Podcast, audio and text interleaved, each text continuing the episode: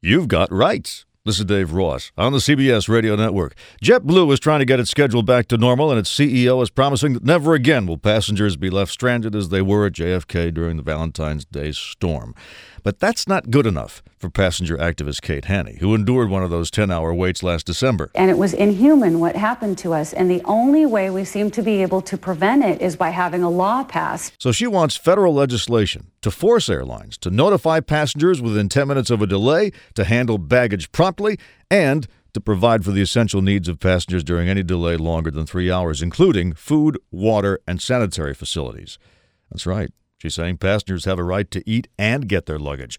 Well, excuse me, but have we forgotten who these airline passengers are? I've seen them. These are people who every day try to sneak oversized bottles of shampoo and moisturizer through security. These are people so repellent the TSA screeners wear gloves just to touch their laptops. I know passengers who travel every week on business, yet they have to be checked all over again each time they fly because you never know when one of these people, even though they've been traveling without incident for 20 years, might suddenly snap. And the insidious thing is that they all try to look so normal.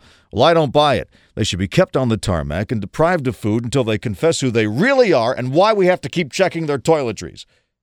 Although, on second thought, make them eat the food until they confess who they really are. Now, this. This is Dave Ross. On the web at daveross.com.